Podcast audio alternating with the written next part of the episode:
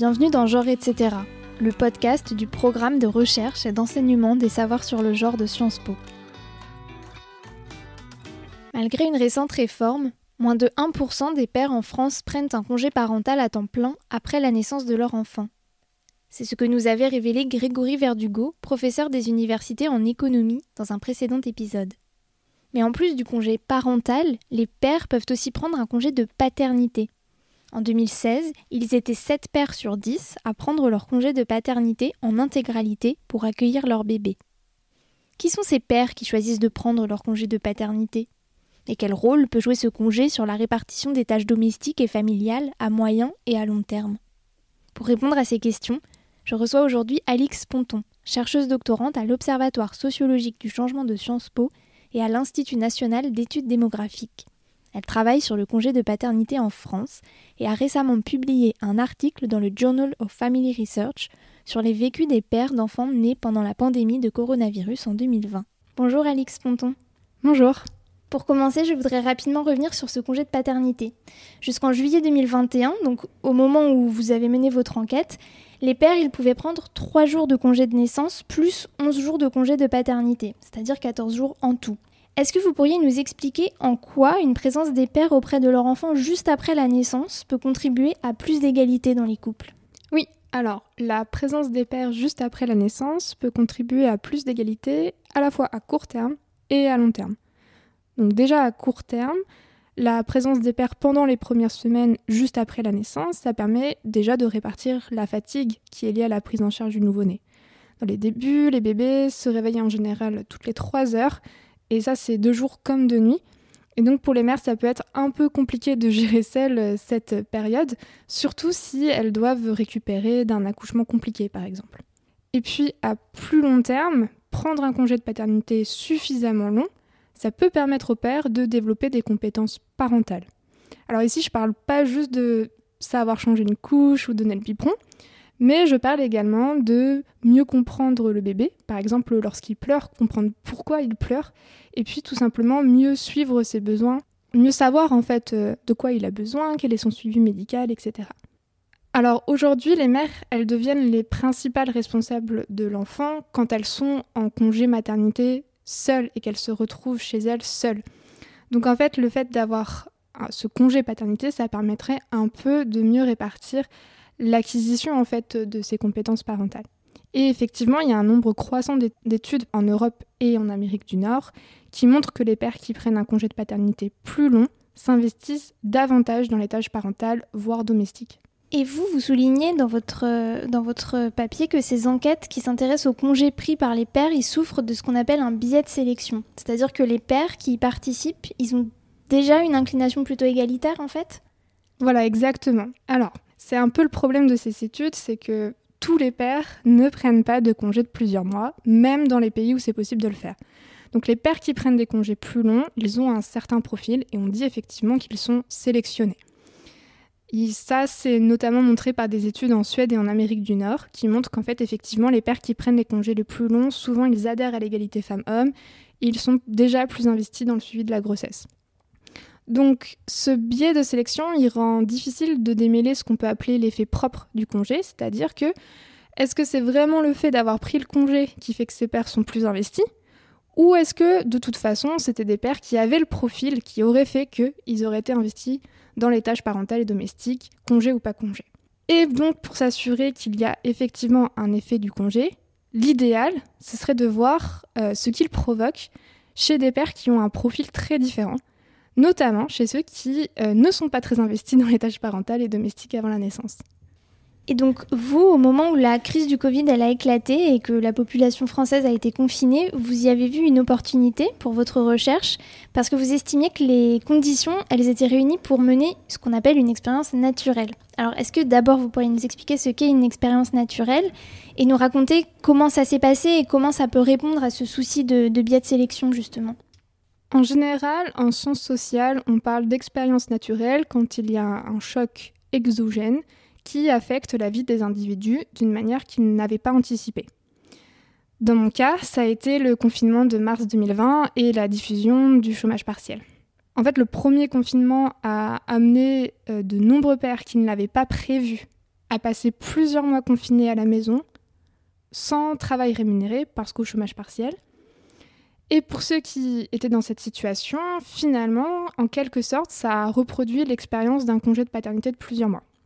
Comme le chômage partiel a touché des pères qui ont une diversité de profils, dont des pères qui ne prévoyaient même pas de prendre un congé à la naissance, ben ça permet justement de regarder euh, qu'est-ce que être à la maison dans les, premières, euh, dans les premières semaines suivant la naissance fait au père et de limiter le biais de sélection dont on parlait tout à l'heure.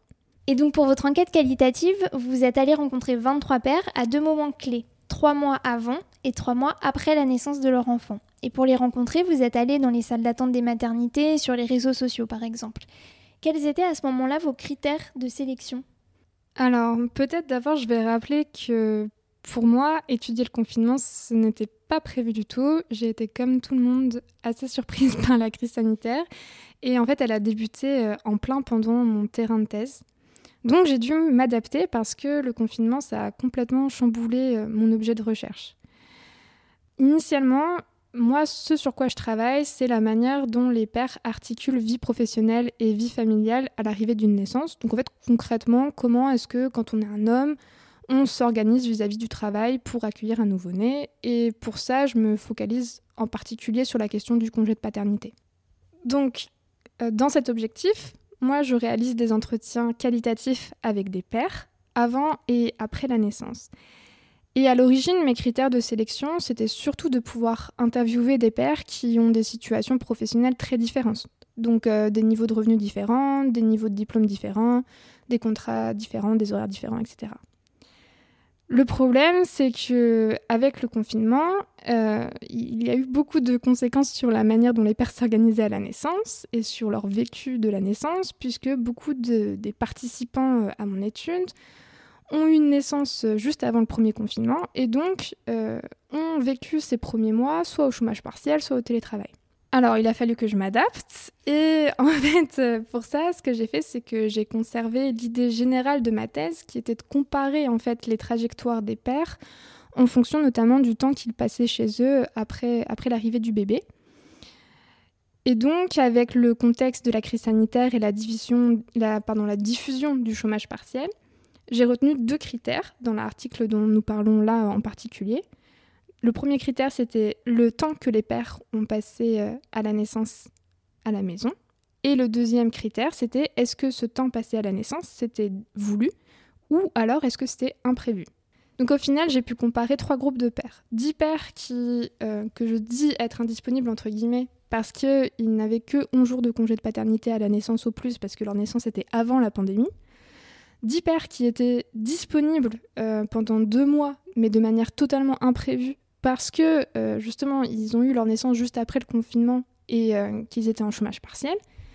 Et trois autres pères qui, en fait, étaient des pères qui étaient également disponibles pour la naissance, ont également pris jusqu'à un mois pour la naissance, mais ça, c'était de manière prévue parce qu'en en fait, ils avaient euh, ajouté des congés payés et des RTT à leur congé de paternité. En fait, l'idée, c'était aussi de comparer, bah, justement, de jouer sur cette question du biais de sélection et de comparer qu'est-ce que ça change, en fait, d'avoir prévu ces mois ou pas et euh, est-ce que ça fait exactement la même chose? Et donc, parmi ces 23 pères, vous aviez aussi deux grandes catégories. Euh, les pères qui avaient déjà plutôt une inclination pour l'égalité, qui voyaient la parentalité comme quelque chose qui était un apprentissage permanent. Et d'un autre côté, les pères qui avaient une vision plus traditionnelle des rôles de genre, qui vous parlaient par exemple d'instinct maternel naturel, etc. Je me demandais comment ces deux catégories de pères avaient vécu le confinement avec leurs conjointes et leurs bébés, et qu'est-ce que ça nous apprend sur la paternité? Alors ils l'ont vécu de façon euh, très très différente, euh, effectivement en fonction de, en fonction, bah, de leur représentation, de, de leurs idéaux. Il y avait la moitié des pères en fait qui peuvent être dits euh, égalitaires, toujours entre guillemets, c'est-à-dire des pères qui pensent qu'il n'y a pas de différence entre une mère et un père, une femme et un homme en ce qui, en ce qui concerne le fait de s'occuper d'un enfant. Et alors eux, ils étaient très investis dans la, dans la prise en charge des soins sur la période où ils étaient disponibles concrètement, hein, ça, voulait dire, euh, euh, par exemple, partager vraiment euh, de façon très égalitaire le partage des soins au nouveau-né. Donc, par exemple, mettre un système de roulement pour s'occuper de l'enfant. donc ça, c'était le cas quand la mère n'allaitait pas, où en fait, il y avait un parent qui s'en occupait pendant trois heures, et puis l'autre qui reprenait le relais pendant trois autres heures. Et donc, on avait ce système de roulement. Euh, mais même en fait dans les situations où la mère elle allaitait, euh, c'était des pères qui étaient quand même très investis, par exemple dans les tâches euh, domestiques, notamment pour justement pour soulager la mère, pour qu'elle puisse se reposer et pour, pour qu'elle puisse se concentrer sur l'allaitement. Donc je précise évidemment que c'est un investissement assez important par rapport à l'organisation du couple préalable et puis par rapport à ce qui sera ensuite mis en place une fois qu'ils sont au retour au travail. Donc ça, c'était les cinq pères égalitaires. Et puis, il y avait cinq pères qu'on peut dire traditionnels, donc c'est-à-dire des pères qui, eux, croient en la complémentarité des rôles et qui croient vraiment que le rôle d'un père, c'est d'abord d'assurer financièrement euh, la stabilité de la famille. Alors, eux, ils ont également eu un fort investissement, mais qui était beaucoup plus temporaire. C'est-à-dire qu'ils se sont surtout investis dans les débuts, quand la conjointe devait récupérer de l'accouchement, et que pour reprendre vraiment leurs mots, euh, il n'y avait pas le choix, c'était à eux de le faire. Mais une fois que la conjointe euh, se sentait suffisamment euh, apte à s'occuper de l'enfant, le couple a remis en place en fait une organisation beaucoup plus spécialisée, qui était l'organisation à laquelle en fait ils adhéraient. Pour ces pères, ce que je trouve aussi intéressant personnellement, c'est que quand même ces pères, ils ont généralement ils ont changé leur vision de ce que c'était que de s'occuper d'un enfant. Ils ont été amenés à le valoriser. En fait, ils ont dit que très concrètement, ils ont dit que c'était plus dur que ce qu'ils avaient imaginé et ils ont été vraiment amenés à valoriser ce travail parental. Mais ça n'a pas changé euh, leur idéal profond qui est que c'est quand même le travail d'une femme de le faire. D'où l'instinct maternel dont, je parlais dans, ma question. Mm.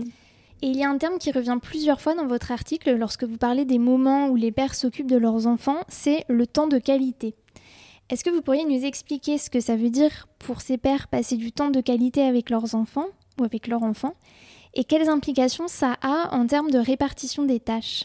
Oui, alors là, l'expression temps de qualité, ça concerne plutôt les pères qui ont une vision traditionnelle des rôles.